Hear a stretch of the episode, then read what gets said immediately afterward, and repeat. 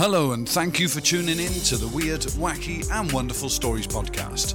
Now, please welcome, all the way from their front living room, your hosts, Shelley and Bella. Hello, everybody, and welcome to the Weird, Wacky, and Wonderful Stories podcast. Hi, guys and girls. Can't forget the ladies. No. Today, we are going to do some stories on reincarnation, out of body experiences. And end of life experiences, although these are witness accounts. So, they people who witnessed the other person dying. Yeah. Nice. Okay. Well, this is episode seven, and we decided to do something a little bit more, let's say, spiritual, which is why we picked these topics today. Because the number of seven is actually quite a spiritual number if you look at numerology and all that. But did you know, Bella, that seven is used in the Bible 735 times? Really? And how many uh, words are there in the Bible? I don't know how many it's out of. I don't know what percentage seven I makes bet up. you it's not a very big percentage. Just saying. How many times does it say Look, the? You can't, you can't diss my fact finding, okay? Because it gets bigger. Because if you include the word sevenfold and the word seventh, I don't know who I'm doing air quotes to, it actually appears 860 times. Slightly better. How many times does it say God in there? Okay, moving on. You're not taking this seriously. Okay. Right. I am. I am. I'm just saying that's a coincidence more than um, you know, a pattern. Well, I don't know. I th- I think that the point is is that they keep on saying that God made the earth in seven days, seven nights, and All right. Well, that's is, the point too, I suppose. But Yeah. still, if and I on drop, the seventh day rested. if I had a hard cover of the Bible and dropped it on your toe, I really think it's it going to hurt, hurt. more than seven toes. Exactly. Yeah, yeah okay. Uh-huh. Aha. We're going to start off with the reincarnation story. So this one says a three-year-old boy in the Golan Heights caused quite a stir when he claimed he was murdered in a past life. The boy, who was a member of an ethnic group which believes in reincarnation, had a long red birthmark on his head. According to their beliefs, birthmarks indicate where death wounds occurred during a past life.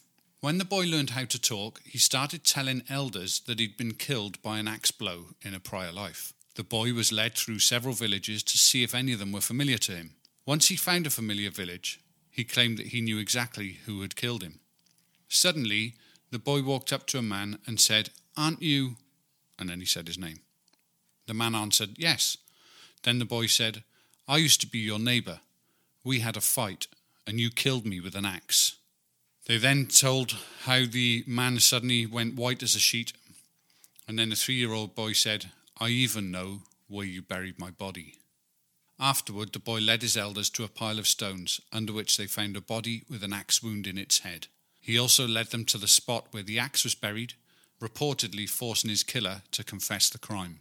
Nice. I bet you he wished he could pick the axe up again, though. Can you imagine, though, a three year old coming up to you and saying, We had a fight? I mean, these days, you'd be on Twitter immediately, wouldn't you? You know, someone would be saying, What? This guy's had a fight with a three year old?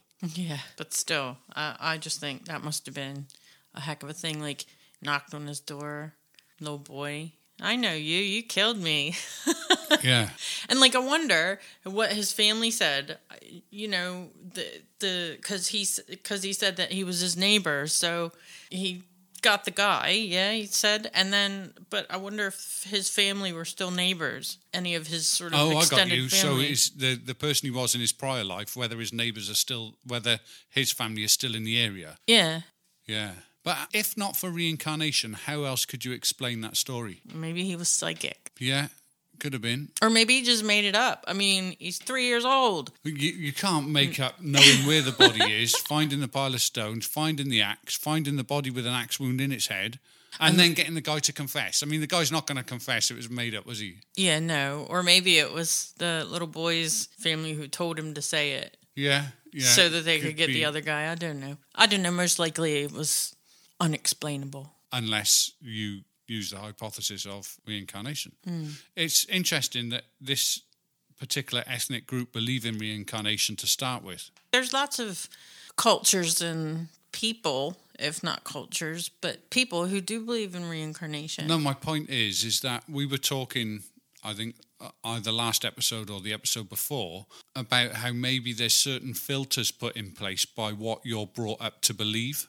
Remember, we were talking about the fact that people maybe are not seeing ghosts because as from a little child when they were seeing ghosts and their parents come into the room and said don't be silly there's no such thing as ghosts they've eventually built up this filter to say okay what i'm seeing can't really be there. It can't really be real. So your brain or, or your, your mind puts some kind of filter in place to stop you from seeing those things. And we were talking about how how maybe that stymies people from being able to actually see these things or be as sensitive to them as maybe they would have normally been. Here we've got this little boy who, albeit he's only three years old, but at no point has anyone ever said to him reincarnation doesn't exist because that's part of what their belief structure is. Well, yeah, because today people probably be like, "Oh, you're crazy. You saw exactly. something on TV." Or that's exactly or my point. Whatever. If a three-year-old come up to you here, for instance, and said, "I remember I used to live down the street and I was an old bloke with a tweed jacket," they would say, "Don't be silly. You came out of mummy's tummy."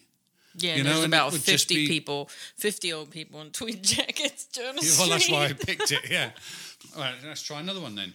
So here there was an eight-year-old named James Leininger of Louisiana. Now he began talking about aviation at two years old.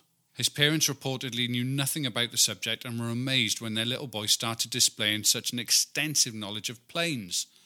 Their amazement turned to alarm when James started having nightmares about being shot down by a plane with a red sun on it, a Japanese plane. Yeah. He talked about having dreams and memories of being Lieutenant James McCready Huston, a World War II fighter pilot from Pennsylvania who'd been killed in Iwo Jima more than 50 years earlier. Andrea, his mother, said that James would scream at the top of his voice, Airplane crash, on fire, can't get out, help, as he kicked and pointed to the ceiling. Later, James told his parents that he'd flown a plane called Corsair from a boat called the Natoma. When James's father decided to do some research, he discovered that there had been a small escort carrier called the Natoma Bay, which had been in the Battle of Iwo Jima, and that there really had been a pilot called James Huston. His plane was hit in the engine by Japanese fire on March 3, 1945. And according to Jim Tucker, a psychologist at the University of Virginia, Huston's plane crashed exactly the way that young James Leininger had described. That's weird, but why would you need a psychologist to tell you that it crashed exactly as he described. Was he there? Well, no, but if you if you have a young child, this started when the kid was two years old, and at the point of when they found out all of the information about the plane crash and everything, he was eight. So I would have thought that possibly at some point the psychologist was brought in because if your child is thrashing about believing that it was or remembering being in a burning plane, it would probably have some kind of mental effect on the child. So they probably took it to the psychologist to uh, maybe look into it. It reminds me of a book that I read. Also, they made it into a movie called Audrey Rose, I think. And um, it's about a little girl who dies in a car crash and there's fire and all that. And then she later comes back as another little girl. And through the story, the father of the little girl that died kind of comes on the scene and is able to help her new parents sort of understand what was going on with her. Because she was really afraid of fire and yeah. she you know she would think that windows house windows and stuff that it, it would sort of trigger it in her mind this whole car crash. That's an interesting point. How would you deal with it as a parent? If you'd lost your child and then you found out that six, 12 months later there's a kid down the street that's been born that, to all intents and purposes, is your reincarnate child. I wonder at what point you would feel that that child is yours now, because obviously the people that have just given birth to that child feel that it's their child. There's there would be that whole sort of I, I, guess jealousy, wouldn't there? Well, there'd be something because I mean, obviously, if you think about it, you want when your child is born, you see that kid, that little baby, as being innocent and you know new and you're going to teach the child and you're going to shape this child into hopefully into a decent human being and whatever and then but it's almost like something else already recorded over that or you're recording over something yeah. that isn't necessarily pure and new in that you so but if you believe that let's look at it like this. According to a 2011 report there are approximately 108 billion people that have ever lived on this planet. Okay? Mm-hmm. In 2017, the approximate global population is 7.5 billion. So 108 billion ever lived, 7.5 billion on Earth now. Are the souls that we've all got inside us reincarnated? So there's only ever say say for instance there's only ever been 10 billion souls ever made for instance yeah? Yeah. then are we all sort of recycled if you like from day one? So we all get a chance to come back. Or do you reckon there has been 108 billion souls? If there has been 108 billion souls then reincarnation can't exist. Because as you said you get this new baby that's all shiny well not necessarily shiny and new but Stinky. and- st- stinky and sloppy and new, then there's and and that baby tends finds out that it's got a personality or or a memory at least of something that's happened in the past that they believe that they were involved in. Then there couldn't have been 108 billion souls because we're already down one because one's been recycled. maybe there's a big place where all the souls go. Maybe maybe they get to roam around and be ghosts until suddenly they can be Reincarnated chosen. again. Uh, you know, Yeah, because it's a thing that I always thought about people when they die, and you say, "Oh well, where do they go? Do you believe in ghosts?" And and see, I do believe in ghosts and sort of the unexplained stuff because. I remember being in science when I was a little kid. The did they have was- science when you were a kid? Oh, bite me. anyway, our our science teacher was talking about energy and how it can't be created or destroyed. It can just be changed. Yep. And so, if that's true and the body itself is made up of a whole bunch of energy, then where does it go and what does it get changed into? So maybe that is a thing like you're just sort of anywhere and then when it's sort of your turn when your little number gets pulled you get to go back but then that's weird too because is that soul then possessing this that soul could be anyone, couldn't it? I mean, you could. yeah, That soul could be Hitler, for instance, in your new beautiful baby. yeah but that's terrible and you don't want to think like that Yeah, So- no, I know, the- but right, it wouldn't. It wouldn't. It wouldn't come out with a little moustache and its right arm out, extended, would it? I mean, it's it's going to be. hopefully not because i don't think the mom would appreciate that but But you know what I mean, though. It's it's not going to be Hitler necessarily at that point. And that we're bringing in that whole nature nurture thing again, aren't we? Because I've come to the realization myself, and I don't want to get all hippie sort of stuff in in here because Mm, that's not, not quite old enough to be a hippie but Yeah. okay I believe that this world that we're on is a testing ground to a certain degree, and I think that we have certain lessons that we've got to learn, and until we learn them, we keep coming back. Now, what happens after we learn them, I don't know, but I think that we keep coming back because we've got to learn these these different things, and it may well be if Hitler was reincarnated inside your beautiful baby girl, for instance, that this time around she is going to learn that what happened last time isn't the way the world should operate. My son and I are watching a show called Preacher at the moment on Netflix. It's interesting because Hitler is actually in the show. Really? Yeah. And the thing sort of takes place at one point in hell. And so you've got all these people that are in hell. And one of the people that's in hell is Hitler. And there is a character who shouldn't be there. Are you, first of all, are you going to be giving spoilers? no, no, no. Right. Okay. Go on. but he's not necessarily supposed to be there this this this one character mm-hmm. and so hitler does some things to help this boy get out of hell mm-hmm. and he's quite proud of himself hitler is and he says you know no it's you have to go you you don't belong here i finally have done something good is what the whole mm-hmm. thing for hitler is now Unless you're the devil, in which case the devil's saying, "You wanker." Yeah, and it's it's a really good show, and there's so much more to the whole premise, but I don't want to give it away because Yeah. I really think I I, I want to watch it. I haven't watched it yet. yeah, So you should watch it. But back to the thing, I just think would this theoretical Hitler baby reincarnation story happen? Is Hitler does he bleed through in some way? Hmm. Do- you know, and if he does, does he bleed through? Say when he was young, and he wasn't necessarily maybe evil because as much as as he did Hitler, I'm sure there had to be a point somewhere when that person was small where he really was just an ordinary hmm. boy, you hmm. know. So what happened? Yeah, well, it's true. What happened? What I mean, going totally off topic for one second. I used to deal with young offenders. I used to work with young offenders, as you know. But That's how you met me. No. No, it's not. when when I used to get one of these young offenders in that I just couldn't reach because they just seemed to have this thing in their head that you know they were going to just do what they wanted, irrespective of what anyone else thought or or how it affected anyone else. I used to sit them down and I said to them, "Who was your favorite superhero?" And they always said Superman, Spider Man. They never said Lex Luthor. You know, the That's Joker. because Lex Luthor and the Joker weren't superheroes. No, but but what I'm saying is, is- my point is, is that I was able to then say to them. So at one point, you erred on the side of good. You know, at one point, you were rooting for the superhero. You were looking, for, you were rooting for good against bad.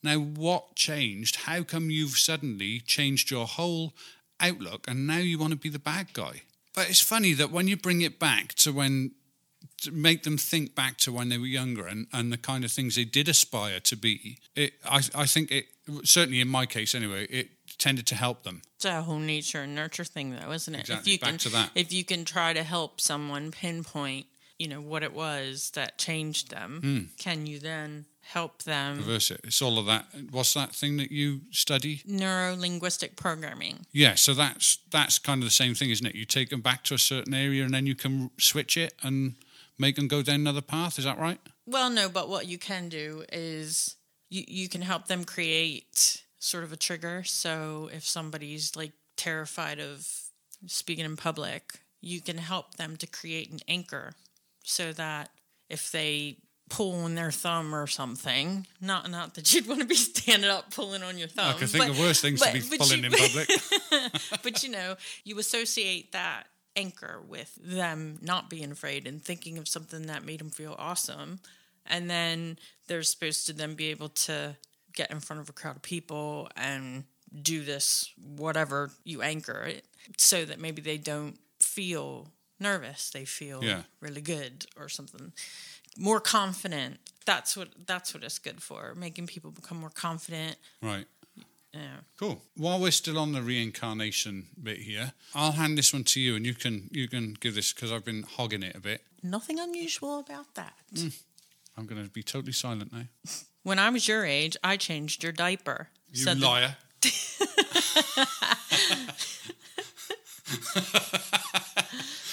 when I was your age, I changed your diaper, said the dark haired boy to his father. Ron looked down at his smiling son, who had not yet turned two. He thought it was a very strange thing to say, but he figured he had misheard him.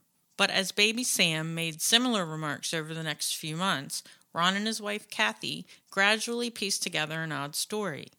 Sam believed that he was his deceased grandfather, Ron's late father, who had returned to his family. More intrigued than alarmed, Ron and Kathy asked Sam, How did you come back? I just went whoosh and came out of the portal, he responded. Although Sam was a precocious child, he'd been speaking in full sentences from the age of 18 months. His parents were stunned to hear him use a word like portal, and they encouraged him to say more. They asked Sam if he'd had any siblings, and he replied that he'd had a sister who turned into a fish. Who turned her into a fish? Some bad guys. She died. Eerily enough, Sam's grandfather had a sister who had been murdered 60 years earlier. Her body had been found floating in the San Francisco Bay. Ron and Kathy then gently asked Sam, Do you know how you died? Sam jerked back and slapped the top of his head as if in pain. One year before Sam was born, his grandfather had died of a cerebral hemorrhage. I think the the most shocking thing out of this is that such a young child would use the word portal. Because where would a child have heard of that? Of, of 18 months. Actually, it says he'd been speaking in full sentences from the age of 18 months. His parents were stunned to hear him use a word like portal. They encouraged him to say more. What, so portal, portal, portal, portal, portal. when he said that, did you have any siblings? And he said that he had a sister who turned into a fish. Was he relating to the fact that the body was in the water and therefore like a fish, and that's how an 18 or 2 year old child or whatever would envisage it? Or was she reincarnated as a fish after that? Mm, I'd like to think it would be the first option. I mean, would you really want to be reincarnated as a fish? Well, do we get any choice? We know that animals have consciousness. You could not say that our dogs never had consciousness. You can't say that our our little birdie that we got upstairs hasn't got a consciousness because she's got a sense of humor. She's got a She's got a mean streak. you know, she's got a mean streak. I know that. You know what I mean, don't you? She, I wonder, seeing how I walked into that spider web the other day. Oh, guys, means... guys, let me just tell you about this. Hold on a minute. Wait, keep, no, keep. Go on in. hold it. I wonder if that means now that because I made him into spider mince meat, that I am going to come back as a spider. Possibly. I'll become a black widow. Oh, cheers for that. Guys, I got to tell you about this. So we got these out front of our house. We've got these two big. They're like conifer ferns, I guess. Right, uh, Evergreens. right outside the front of our house, and between the they're, they're probably about four or five feet apart. These things are. So there's a gap of about four or five feet between these two That trees, someone would naturally want to walk Yeah. by. So you don't have to walk between these two. You can walk around them. And so the last couple of days, I've been saying to Bella, walk around them because there are two spider webs, one on the entrance to this gap and one on the exit to this gap of these two trees. Mm. And the, between both of them is these spider webs, front and back. And in the middle of it is these big British garden spiders. And if you're not from the UK, look them up. They're, they're nice, pretty things Pretty my Not. ass. anyway, yesterday morning or, or the day before yesterday, Bella walked out of the house and just didn't think about it and walked straight through these spider webs with these spiders. And and one of the, the things about these spiders is they do sit directly in the center. I mean, that's the thing that these spiders are known for. They sit in directly the center of this web and wait. And she well, wa- and he she was walked he was through. directly in the center of my boobs when uh, his life drastically changed for the worse. Well, so she walked through it, realized that she'd walked through it, oh, I know. I'm telling you what, I was rubbing my hair and patting myself down, and jumping up just- and down, just- and and my boss happened to be driving by just at that moment and tooted his horn at me. Yeah, tooting his horn as if to say, "All right, how you doing?"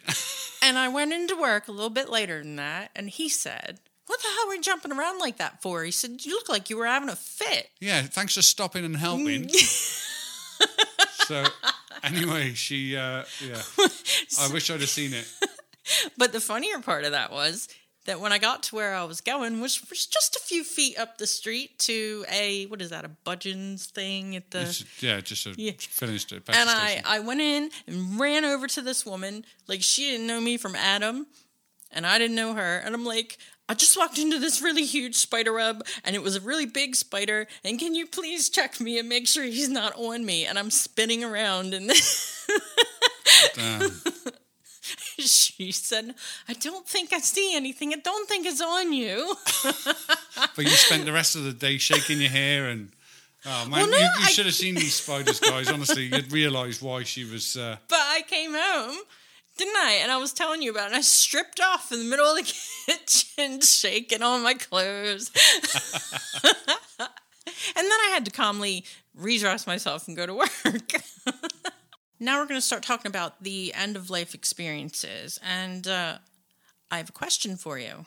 Why do so many people who have had a near death experience describe hauntingly similar visions?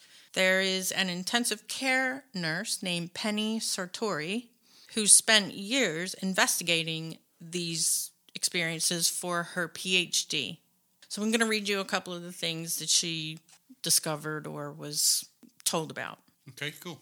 Four years ago, children's author Shelley E. Parker Shelley. yeah, imagine that. Suddenly had a strong premonition that her fiance was about to die. This made no sense at all. If anyone was going to die, it was more likely to be Shelley herself, as she was seriously ill with cancer. But that night in hospital, her premonition was reinforced by a bizarre dream in which she met God. She recalled every moment of it when she woke, how God had told her that it was time for Stephen to go, and turned down her plea to take her instead. At noon the next day, Stephen, who was a helicopter pilot, was killed in a crash. I now wonder whether I could have stopped him dying if I'd told him, says Shelley, who lives in Farnworth, Lincolnshire. Is that right? Lancashire. Yeah. But I don't think I could have. There was no doubt in Shelley's mind that she'd somehow tuned in to the future. I wonder whether whether she did actually have a conversation with God or a God, who- whatever your religion might be, or as you said, whether she tuned into something like a psychic. Hmm, I don't know. Sad though that the bargaining, you know, sh here she is, a very sick woman, and saying, you know, oh, take me instead, not him. Yeah, And yet, they took him anyway. It just goes to show, doesn't it, that potentially your life is predestined. yeah, when like it's your time, it's Final your time. Destination, that Final Destination movie. Yeah.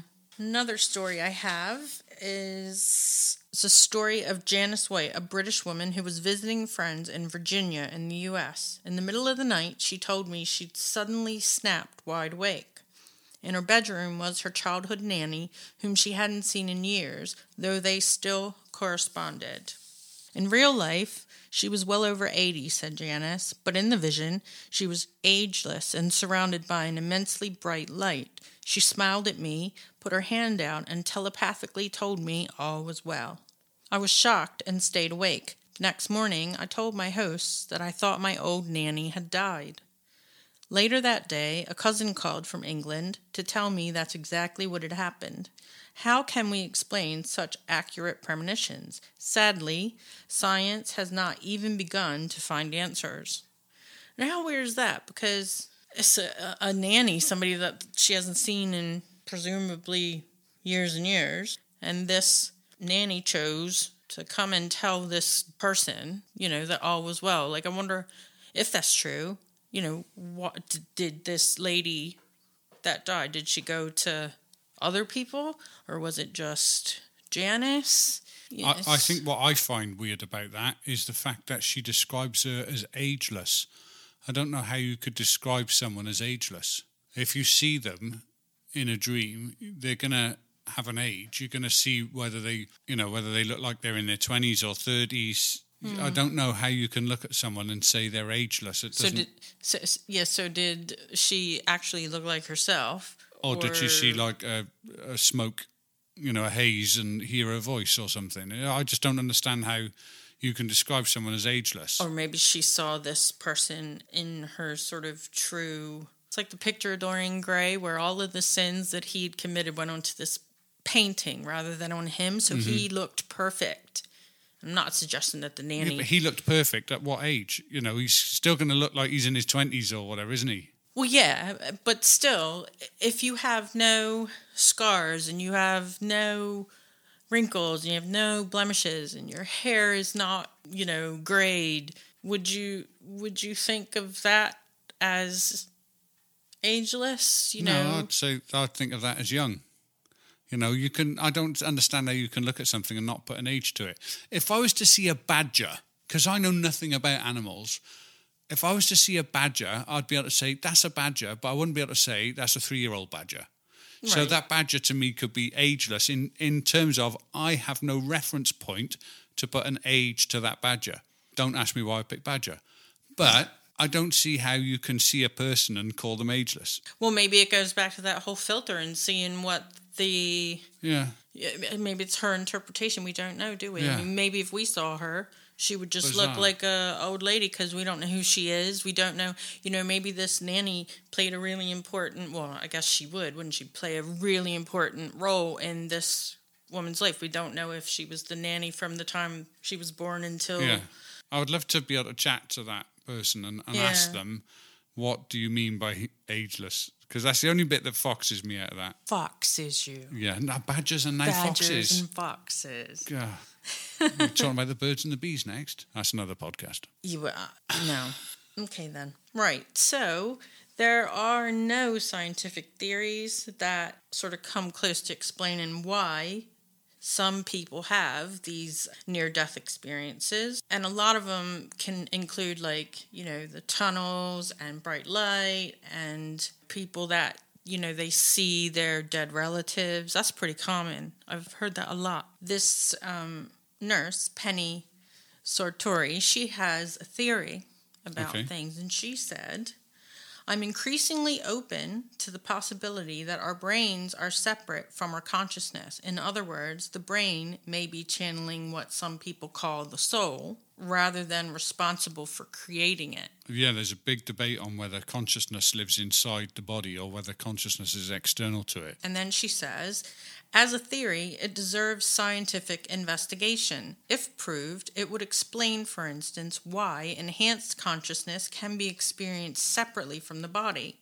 That's true, isn't it? The whole Well, that's what this whole the, the, this is what this whole reincarnation and the out of body experiences that we're going to Yeah. go into afterwards all point to that it's almost a non-local Yeah. experience. Further, she says, and it would also help account for extraordinary phenomena known as shared death experience. This is admittedly rare, but two separate cases have been reported to me by relatives who were present at a deathbed, and apparently they saw two different things, which this is interesting because it goes back to that thing in a previous podcast where we were saying Like that you know, orb that went between one Yeah. room and another, that ball of Yeah. light, and another person saw an actual entity walking. So it says the first took place in 2004 in the north of England. A dying woman in her 70s was unconscious in a hospital with her family around her bed. Her husband Peter and son Harry were holding her hands, and her daughter Gail had placed a hand on her forehead. Subsequently, I interviewed both Peter and Gail separately about what they'd seen. According to Peter, he suddenly noticed a bright light a little distance away. As he watched, a tall man stepped forward from the light with his hands outstretched. Then his unconscious wife seemed to rise from her bed and walk toward the man. He was waiting there as if to give her a welcoming hug. There was a sense of peace and love, Peter recalled. Now, Gail appears to have had a fuller experience of the same vision. All of a sudden, I could see Mom walking into the distance on a path, she said. Around her head was like a sun, and on her right hand side, I could see the silhouette of some people. Then I saw this tall person. I don't know who he was. When she reached him, he took her into his arms as if in a warm embrace that was full of love. Mom's breaths got shallower, and then there were no more further breaths, and the scene disappeared.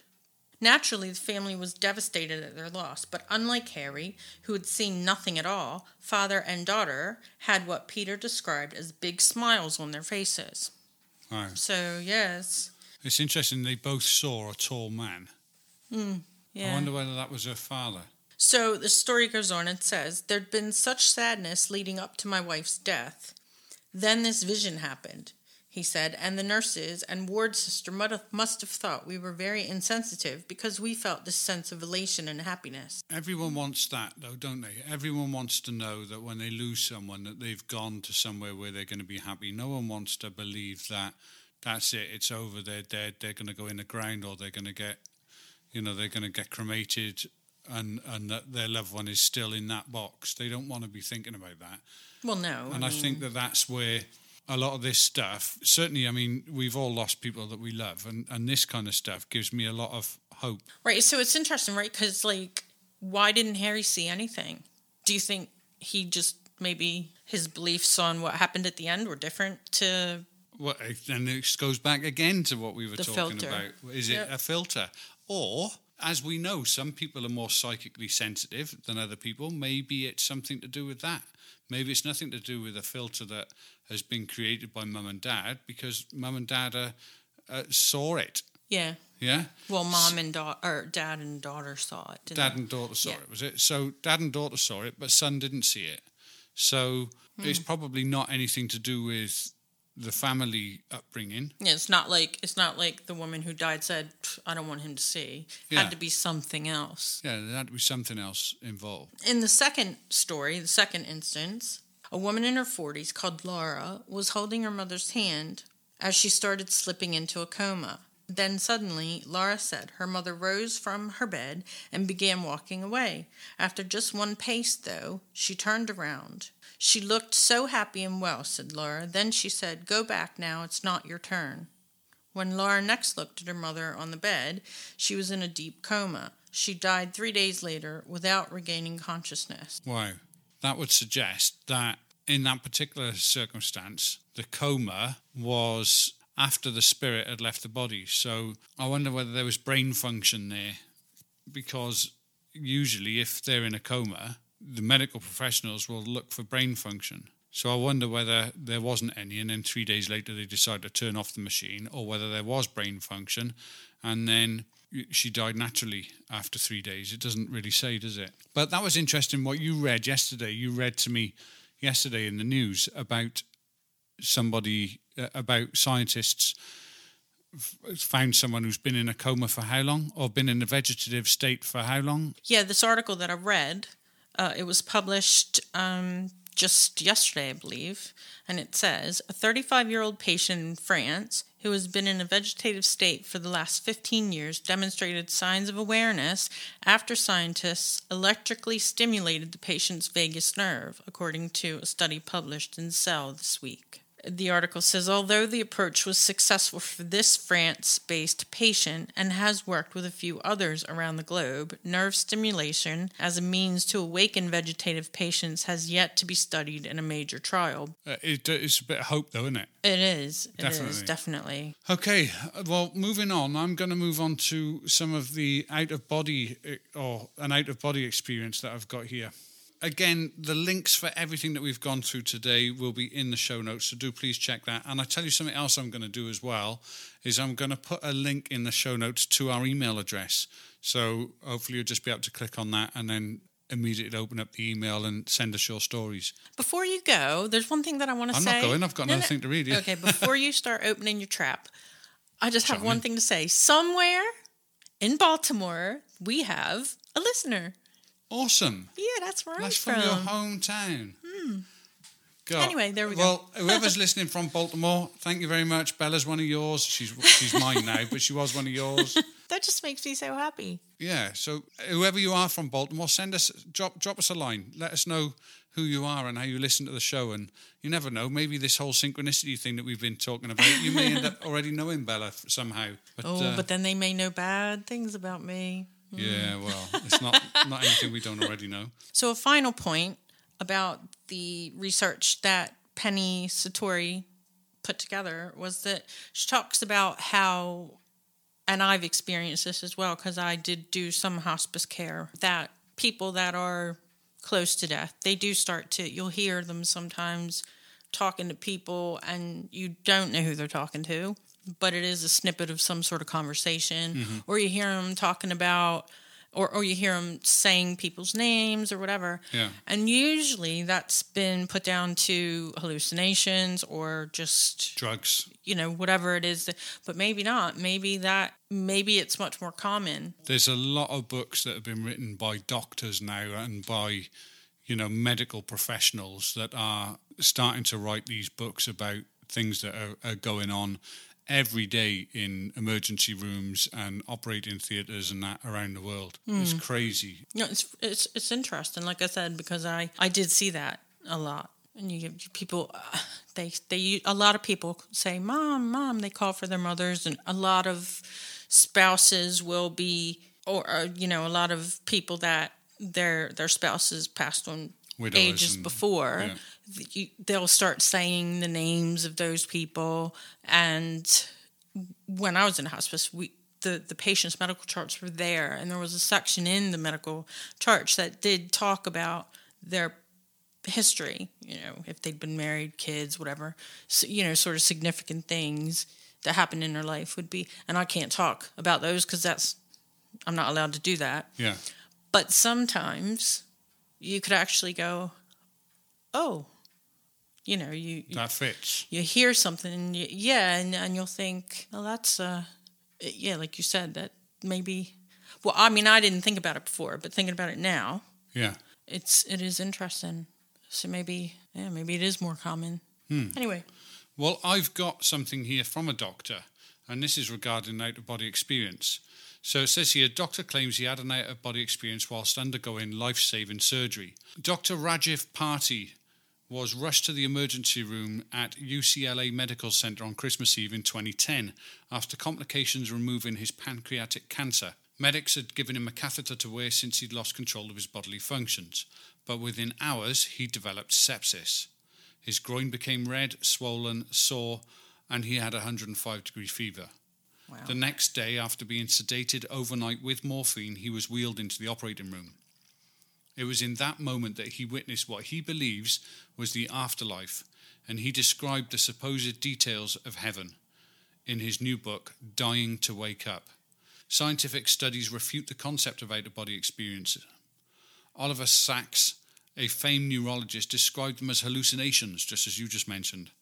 And last year, researchers at the Karolinska Institute found that specific areas of the brain lit up with activity according to where in a room a person thought they were, mimicking the effect of hallucinogenic drugs. But despite his 33 years of experience and training in science and medicine, Dr. Parti is convinced he has seen heaven. According to his account, the general anaesthetic was given and did nothing to abate the pain. 15 minutes into the surgery, they inserted a catheter and he felt a surge of searing pain. At that point, he remembers floating over the scene. He could see his own body being operated on and he could hear the surgeons talking. One made a joke. At the same time, he could see his mother in a green sari sat at home in India with his sister who was wearing jeans and a blue top. They were planning a meal of vegetables, yogurt, and rice. From this tender moment, he remembers being catapulted into a hellish realm with black clouds, lightning, a wild fire, and creatures with horns. Wonderful. Yeah, not so much like heaven, does it? No. Here, everyone he had ever been rude to appeared before him, including a patient. The 75 year old woman wanted to talk to me, he said. She wanted a little touch on the shoulder because her husband was dying of cancer. Then his father appeared, walked him into a tunnel which opened to the light of thousand suns that did not hurt his eyes. At that point, he woke up. The surgeons confirmed the joke that he remembered. To skeptics, that's hardly confirmation. Many people pick up details from their surroundings when they're half asleep. More astonishingly, he claims his mother confirmed that the scene he imagined in India did in fact happen as he was undergoing surgery. Hmm. Most people who claim to have had an out of body experience have been close to sleep in a lucid dream state or following severe physical trauma where they've had a near death experience. Others claim to have had such experiences after taking hallucinogenic drugs or mushrooms. Exploring the subject last year, Professor Henrik Ehrsson led a team of neuroscientists at the Karolinska Institute in a series of brain scans. The researchers devised an experiment to trick volunteers into thinking they'd left their own body while undergoing brain scans. They used video headsets that gave participants a view of the room they were in from another person's perspective, in effect teleporting them out of their body into another location. The illusions made the volunteers in the scanner believe they were actually in a stranger's body or on the other side of the room, looking back at their own body in the MRI machine. In some of the experiments, the scientists even touched or threatened the stranger's body with knives to examine how the volunteer's brain would react. Arvid Guterstam, a neuroscientist at the Karolinska Institute and lead author of the study, said the sense of being a body located somewhere in space is essential for our interactions with the outside world and constitutes a fundamental aspect of human self consciousness. Our results are important because they represent the first characterization of the brain areas that are involved in shaping the perceptual experience of the bodily self in space. So, that report there would suggest that it's all happening in the brain. So, I just wanted to add that as the two sides of the coin, really, because we've listened to stories today that have shown that it could only possibly be something else. It could only possibly be our soul leaving our body because of the evidence that we've looked at whereby people see things multiple people see things etc etc and i wanted to bring this in at the end of a bit of balance here that we've got this doctor who believes himself that he'd been involved in going to heaven and going through the whole out of body experience, seeing himself lying on the table being operated on. Science, on the other hand, is saying this can't happen because we've created essentially, I guess, like a psychosomatic environment whereby we can trick the brain into believing that they're out of their body. However, we watch things on TV all the time where we can trick trick ourselves into being in, you know, the future or whatever with movies and imagery. You know, you get sort of transported, albeit you know, for a second or two. You know, you get into a movie or into a film and you or into a book, and you can imagine yourself in that situation, can't you? Yeah. So I think what they're triggering is imagination rather than the actual experience because there are certain elements to that which their experiment doesn't explain. Like, for instance, he knew what was going on in India. Yeah. Now, maybe his mother's got a green sari, she always wears that. Maybe the daughter's always with her, and maybe they often have, you know, Rice. vegetables, rice, and and you know yogurt. So maybe that stuff is coincidence. But I think that it's quite interesting how there's always going to be two sides of the argument, hmm. and I felt it was fair to put both sides in today, albeit that maybe personally I lean towards the non-scientific viewpoint myself. I don't know about yourself. I don't know. It depends on the day you ask because it is weird because there are a lot of things that make sense if you pick it apart. Yeah, but if you look at those stories that we were talking about earlier, some of the um, stories about the reincarnation, like that little boy who found the body of the the Yeah, murdered, um, that's really strange. His former murdered self. That scientific experiment wouldn't explain why that happened, and yet there was a consciousness that presumably went from the from the murdered to the. But it is child. interesting in how you can read one story and you go, yeah, yeah, that That makes sense. I believe that. That's Yeah. pretty good. And then and then you read another story and you go, oh wait, but I believe that too. And Yeah. and so you do sort of get into the and the whole thing that I was talking about where you know you can't the energy can't be created or destroyed only Yeah. you know and you think oh, okay that makes sense and then so it's but so it does make it difficult i mean you can understand the reason Definitely. why there you know there are so many believers in so many different things I think it's interesting, and, and I've listened to lots of podcasts and lots of stuff about the paranormal. One thing I will say, which I've heard time and time again, which I think is a really good mantra to live by, and that is have an open mind, but not open so much that your brains fall out. hopefully that happens to people Yeah, but it's true, isn't it? You know, I think you should have an open mind, but don't open it that much that you'll believe anything because you're Well, going you to get scammed and you're going to be ripped off. Exactly. Yeah, I but knew it- a guy once who was really gullible, and I and I did a little test, and I said to him, "Did you know that the word gullible isn't in the dictionary?" And he went, "Yeah, I knew that." What about that guy that you told me about when uh, when you were younger and you, you said that if you did something to your hair, it would. Oh yeah, yeah, yeah. No, I, he, he had long hair, and I said to him, and this was the same guy. It was the same. he Oh, was right, really okay. gullible. And my sister was working in a hairdresser's at the time, just washing hair on the weekends, you know, because she was a couple of years younger than me, and I was still in school at the time, so that's how young she was. Yeah, he came into school and he had this really long hair. He was like one of these heavy metal guys, and, Mm. and he was just really into his hair. And it, eh, all of us had short hair. He was the only one that had long hair, and he really sort of lorded it over us with with oh yeah, but I got long hair. He you did know. the hair flip, did he? He did all of that, the L'Oreal flick, you know. Yeah, I said to him one day because he's really gullible. I said, "Oh, you know, my sister works in the in that hair salon," and he said, "Yeah, yeah." I said, "She's told me I, the best way to get rid of split ends because he was complaining one day he had split ends. such such not a blokey thing to say, complain about your split ends." Yeah. And I said, "She said that the best way to do it." If, if you want, I got her to write it down, and I'd written it down earlier. Yeah. so I'd written down you had to wash your hair with raw egg, then rub sugar into your hair, yeah, uh-huh. then hair dry it, and then wash it out afterwards. Well, of course, the sugar in his hair, the sugar in his hair. Obviously soaked into the, the egg. When he put the hair dryer on it, it cooked the egg. and then the trouble he had washing it out afterwards was unbelievable. And he come in the next day and his hair was just frizz. Because how much he'd been scrubbing his hair and his split ends had just got ridiculously bad. I hope he's not listening to this time. but yeah, it was really funny. So anyway, Anyway, totally off topic. yeah. I don't know how we got from out of experiences and and you know sort of reincarnation to some idiot that I pulled a fast on. Scrambled eggs. I can't believe he cooked it. He cooked the egg in his hair. I can't believe he fell for it, but so gullible. So I think we're just about done now. I do want to mention though, there's all sorts of stuff going on right now around the world with Yeah. the earthquakes and the and Yeah, the there's a lot of bad floods and so this morning I was reading before I got out of bed. I was reading on my phone about a rapper named Pitbull who I've never seen, never I, I don't know, Uh-huh. never heard of that of him. He's sent his private plane to Puerto Rico to transport cancer patients to the mainland U.S. for Oh. chemotherapy treatments. Why? Yeah, I know.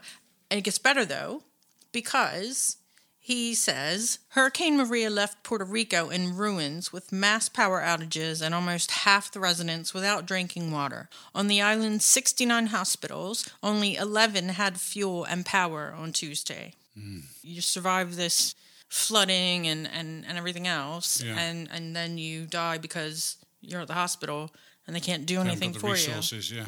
when Pitbull was contacted by CNN to give a statement about it, Uh-huh. he just said, Thank God we're blessed to help, and I'm just doing my part. What a That's guy. it. You didn't hear, oh, so and so donated this and blah, blah, you know, because it happens so much that, It gets seen as a celebrity sort of stage, doesn't it? Yeah, and, uh, but yeah, he obviously so- hasn't done that. What a decent chap. Nice. Guys, if we can leave you with anything, it's it's that with all of the crap and shit going on in the world, there's still some people out there that are happy to help others and, and happy to uh, put their neck on the line sometimes to make sure other people get what they need. So, like, you know what I'm going to have to do now? I'm going to have to go, even though I'm not a rap fan, I'm going to go and buy Pitbull's next album. So on the other hand, you also have people that just want fame and they want to make a quick buck and everything. Mm-hmm. So I'm not sure if I told you this or not, but I took my son when he was quite young mm-hmm. to this really crap zoo, and we, you know, we traveled quite a quite a uh-huh. distance to get to it, and he was all excited, and Yeah. you know, and uh, yeah, so we got there, and there was only one freaking animal there, One. one, and you know what?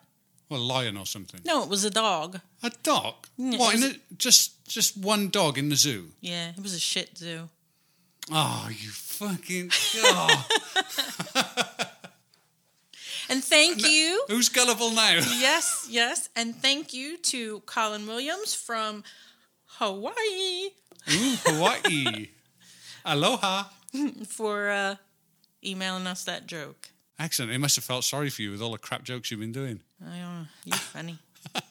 Guys, thank you very much once again for listening to our podcast. Really do appreciate it. Please do us a favor and spread the word. Facebook or however else you want to do it, Twitter, we don't mind. Send in the stories to us as well. Weird, wacky, wonderful at outlook.com. We're, we're more than happy to have a look at them and read them out for you. Woof, woof. That's bye in dog language. Cheers, guys. You see what I have to deal with.